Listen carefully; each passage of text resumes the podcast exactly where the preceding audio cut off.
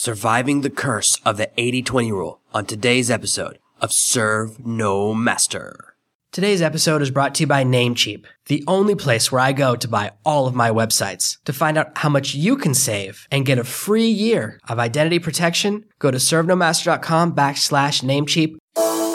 Are you tired of dealing with your boss? Do you feel underpaid and underappreciated? If you want to make it online, fire your boss and start living your retirement dreams now, then you've come to the right place. Welcome to Serve No Master Podcast, where you'll learn how to open new revenue streams and make money while you sleep. Presented live from a tropical island in the South Pacific by best-selling author Jonathan Green. Now, here's your host. The eighty twenty rule is this very interesting and universal principle. It says that eighty percent of your money will come from twenty percent of your effort. And it applies to a lot of different aspects of your new and fledgling business. When you're first starting out, you're going to be caught between these two poles.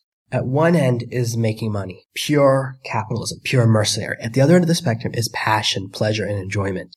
Every time you're deciding what to work on for the day, you're caught between what you should do and what you want to do. That's really the balance between the eighty twenty rule as you're beginning your business, as you're first starting to build an endeavor online.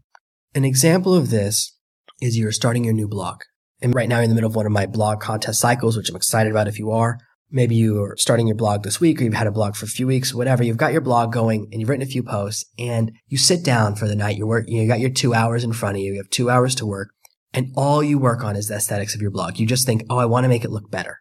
And so you spend two hours doing design work. And the two hours of design work oftentimes won't change anything about your revenue streams. It won't increase your number of visitors, won't increase your length of stay, won't lower your bounce rate, doesn't do anything. It just looks nicer, makes you feel better about it. If you spent the same amount of time writing new blog posts, those blog posts could have gotten more comments, more likes, more social media, more traffic, and generated you a bigger following, which means more people join your mailing list, more people buy stuff from you or click on your advertising. That would have actually generated more money. This is the eighty twenty rule at play. You didn't feel like writing blog posts. You wanted to make your site look better because it feels good for you. You were driven by the second motivation, desire, rather than the first motivation, profit. This is a very simple example of the eighty twenty rule in action. It's very easy every day as you're working to get caught up in things that matter to you, that don't matter to anyone else. These are rabbit holes. These are little things that don't matter very much. An example of this is within my own membership site, with my bestseller coaching program, there's nine modules and there's around one hundred training videos covering everything about building an Amazon empire, everything from choosing your first topic to designing the cover of your first book to finding reviews to getting traffic all the way through audiobooks and building a mailing list and building a tribe from books. It covers everything. It's a huge course. For a very long time, when you went through that course, you'd notice that the icons were all messed up. As you clicked on lesson one and lesson two, the text was always correct, but the icon would look wrong and people would say to me, why didn't you fix that? And I say, well, I wanted to launch the course, have it making money before I went into the stuff that's aesthetic but wouldn't make a difference, because the content is the most important part. So I did all the content for the course first, recorded all the videos, made all the worksheets, did all of that stuff first, because that's the most important part. Even though for me in my heart, yeah, I wanted it to look really good. And in fact, when I finally did it, it took me five or six hours to go in and fix the look. And now if you go through that course, it looks amazing. This is me resisting rabbit holes, resisting things that matter a little bit and people will complain about. People often will complain about small things that don't affect your business. Sometimes people say, I really don't like this. A perfect example just happened to me recently. If you've seen the contest, I'm running a contest this August. If this is the future, if you're watching this down the line, I'll probably be running a different contest. Every month I run different contests on my website to get people really excited. Some months it's a contest about starting your first blog in thirty days. Some months I do a contest where everyone writes a book all at the same time. We launch books together. We have a big contest where I do that. And sometimes I partner with another author and we do something really amazing. I love running contests and having competitions to get people into that cooperative spirit. For my podcast launch contest, give away all these cool prizes, give away some cool stuff from Amazon, some of my best courses, all of that stuff. I made this video. It took me a really long time. I spent a really long time making that video using Cartoon software. And I sent it to a couple of people. I sent it to someone who makes between seven and eight figures a year. I sent it to two people that have done some intern stuff for me in the past. One of the interns is making a couple thousand dollars a month, and one of the guys doesn't follow a lot of the stuff I said, and he's doing fifty to eighty dollars a month because he went in a direction that I said not to do. He's doing all these things I said not to do. The feedback from the person making the most money was very simple. He said, there's one sentence where the audio is messed up. Change that and the video is perfect. When people first hear that, it'll sound a little bit weird. And he was right. I'd actually been thinking about that. The guy in the middle said, this looks cool. Good job. And the guy who's making the least amount of money was like, all I know is that the cartoon face is out of sync with your voice. And I wasn't even trying to sync up those things. It's a little character hopping around. He's actually moving on a loop. He's not synced up to my voice at all.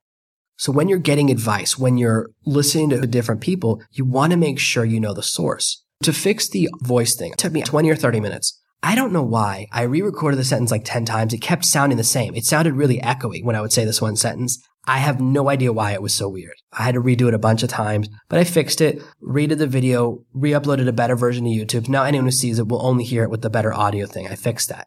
Took me about twenty minutes. Now, to fix the cartoon thing and try and sync up the voice to the sound of my voice would have taken me probably two or three hours because it'd be very difficult. It's very hard to sync up something like that, to sync up a moving mouth with your voice. If you've done any cartooning, you know what I'm talking about. This is something very challenging and very advanced, way beyond my level of cartoon stuff. I used a cartoon piece of software that helps you a little bit.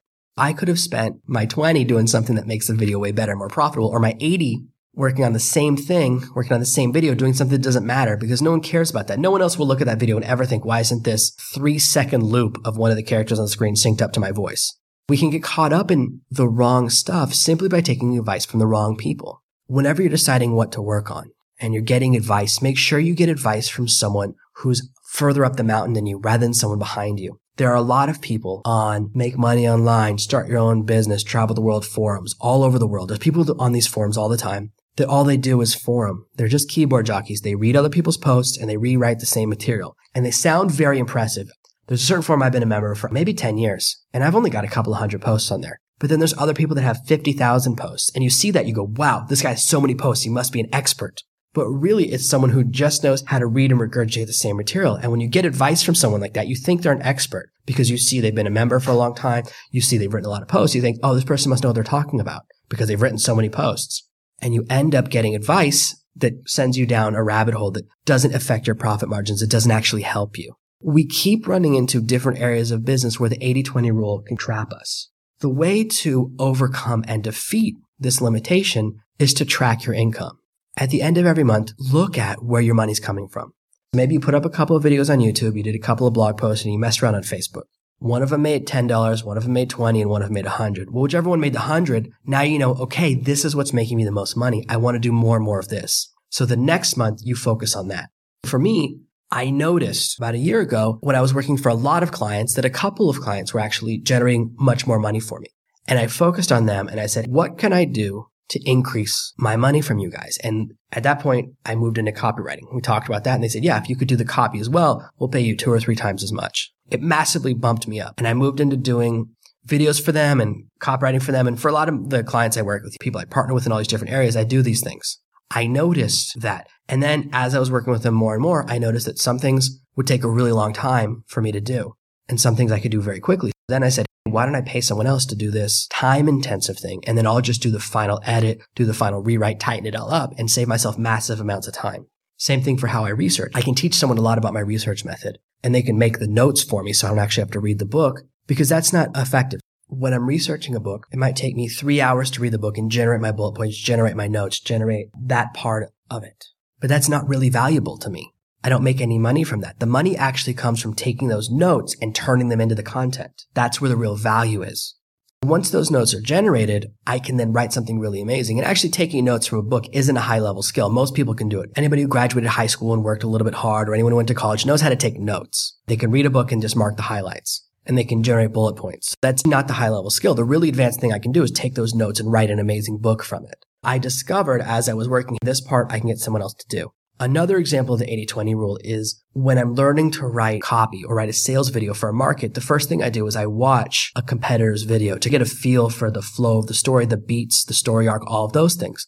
Then you take that video, you turn it into text, you transcribe it, and then I kind of chop it up and then really look at the sections. I really analyze it to understand the flow. All of that's very time intensive. For me to actually listen and write down an entire audio script, that's insane. That's a huge amount of time. thirty, forty-five minute video would end up taking me three, four, five hours to do. That's a huge amount of time. That's a full day of work for me. Instead, I can pay someone else to do it for thirty dollars.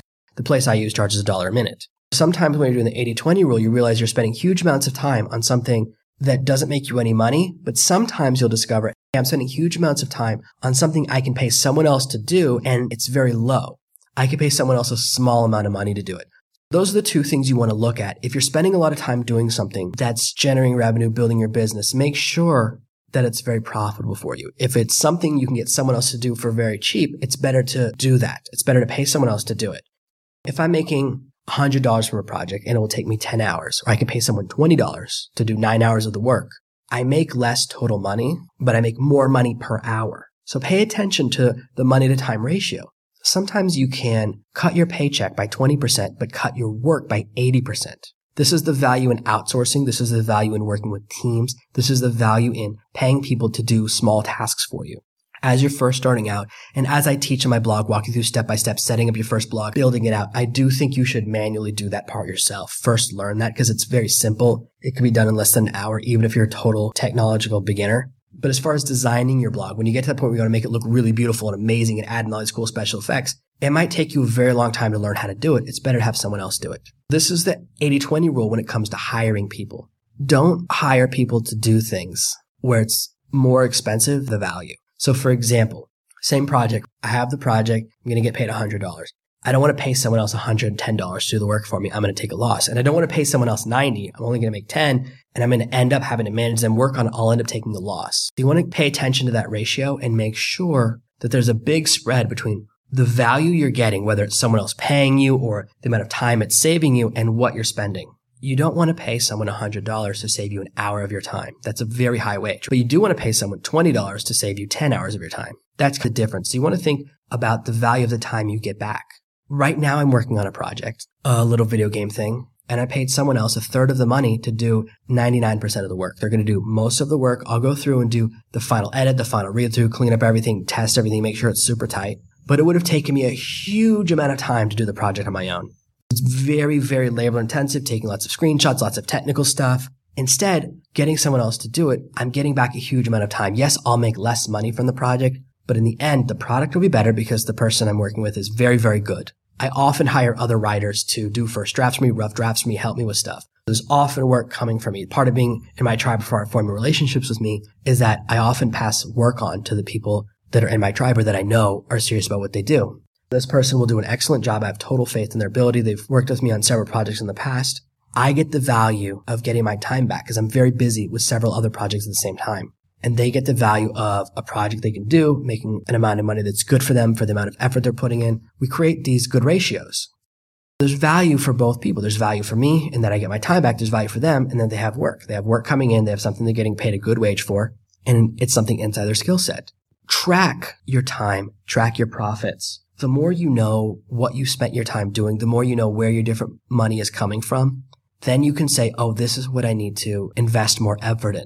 Each month, or even at the end of each week, look at the money that's come in. Look at the value you've gotten from your different projects. If you put five books on Amazon and one book is making ninety percent of the money, well, then focus on that one book. Do everything you can to build it up. Make a sequel. Make bundles. Make extra prizes. Do anything you can to build up that one property rather than focusing on the other books that all combined are making ten percent, because each of those other books is worth, what, two or three percent of your income. This is the eighty twenty rule, and it really comes out when you pay attention to your results. Most people working for yourself, we put in one hundred sixty hours of work a month. Let's say you're working a full-time work for yourself, forty hours a week, about one hundred sixty hours a month, four-week month. At the end of the month, you go, I worked this many hours and this is how much I got paid. That is the nine to five mindset. That is a total amount of time in versus amount of money. When you work for yourself, you want to look at where each piece of money came from so you can isolate which work you're doing that's the most profitable. Now, I can't tell you in advance which thing that will be. You may discover that you make all your money from YouTube. And then the person next to you discovers they do much better with blog posting. I can tell you right now, I don't know how successful this podcast will be. I can't predict in advance that this podcast will be more or less successful than my book on Amazon or more or less successful for my business than my blog. I can't tell you because I haven't started tracking yet. Now down the line, in a couple of months when I've done more tracking, I'll be able to give you that information, but I can't tell in advance before I do it. I can only tell afterwards. And this is why you want to track at the end of each month and say, I got this many visits from YouTube, this many visits from my podcast, this many visits from Facebook.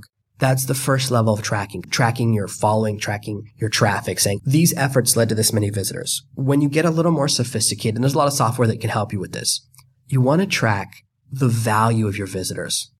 Let's say you get a thousand visitors to your website this month and a hundred people bought something, and you'll look and you'll go, I got five hundred visitors from YouTube, three hundred from Facebook, and two hundred from Twitter. So you think I should really focus on that five hundred and grow that, because you think that's my largest amount of traffic. And you spend the next month and really invest and grow that five hundred to five thousand, but then you only sell two hundred units. Your profit doesn't grow proportionally. That's because you're just looking at total traffic rather than the quality of the traffic. Maybe when you do more research, you discover that only two hundred people come from Twitter, but seventy-five of your sales came from Twitter. So we know that quantity is great, but quality is what we want to move into next, saying this is where I get people that actually buy stuff. When I started my first business online, my very first business was selling video, doing S E O for local businesses, for small clients in my area. I would get twenty, thirty visitors to my website a day. Not a huge amount, but any individual client was going to pay me five hundred to two thousand dollars a month. So I didn't need huge numbers because I had quality. I, for a while, was on page one of Google for the term S E O. So I would get all this traffic from Google. ninety-nine percent of my traffic. I started getting one hundred, two hundred, three hundred visitors a day. All of this traffic were people that were researching the term or people who owned other S E O companies. There were no sales ever came from that keyword. But when I would post on Craigslist and it would generate traffic, almost always it would lead to a sale. When someone saw my Craigslist ad and if they clicked from the ad to my website, probably ninety-nine percent of the time they would call me or email me. We would move into negotiations. And then most of those I would end up closing. Then you're in the point of where they actually have the money, when you have the meeting, all those steps. But the first step is really seeing if they're even a buyer at all. There's people that are online and they're just doing research. They're just looking up stuff. I, all the time, type in search terms on Google and I'm just looking up stuff and doing research. I'm not in buy mode. But if I'm on Amazon and I do the same search, I'm ready to buy. And Craigslist is the same way. It's a site where people are ready to buy.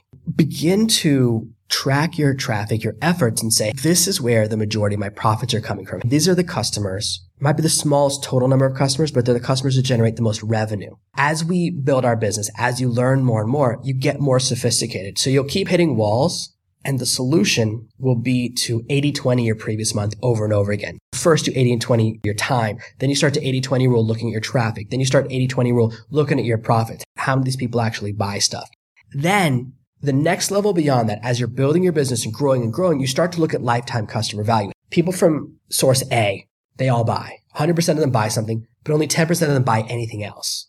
People from source B, fifty percent of them buy, but of those people, all of them buy two more products. So even though source B generates less initial sales, less short-term profit, long-term, they're two to three times more valuable. This is where you start to look at a term which is lifetime customer value. And that's where these numbers come into play as you're building a business. When you hear people saying these terms, this is the eighty twenty rule. I want to invest in a place that generates the most valuable long-term customers. Each phase, as you build your business, you'll continue to run into these areas where what should I spend today working on? And looking at your past and doing accurate tracking will allow you with the eighty twenty rule to make the right decisions so you become more and more efficient. And this is how you can keep making more money without doing big changes. And you can make the same amount of money by doing eighty percent less work. That's what's so amazing and so powerful about the eighty twenty rule. To celebrate the launch of this podcast, I'm giving away some epic prizes. You could win an Amazon tab and have me personally turn you into a best-selling author. To win your part of over twenty thousand dollars in prizes, go to servenomaster.com backslash contest. Thank you for listening to this week's episode of Serve No Master. Make sure you subscribe so you never miss another episode. We'll be back tomorrow with more tips and tactics on how to escape that rat race. Head over to servenomaster.com forward slash podcasts now for your chance to win a free copy of Jonathan's bestseller, Serve No Master. All you have to do is leave a five-star review of this podcast. See you tomorrow.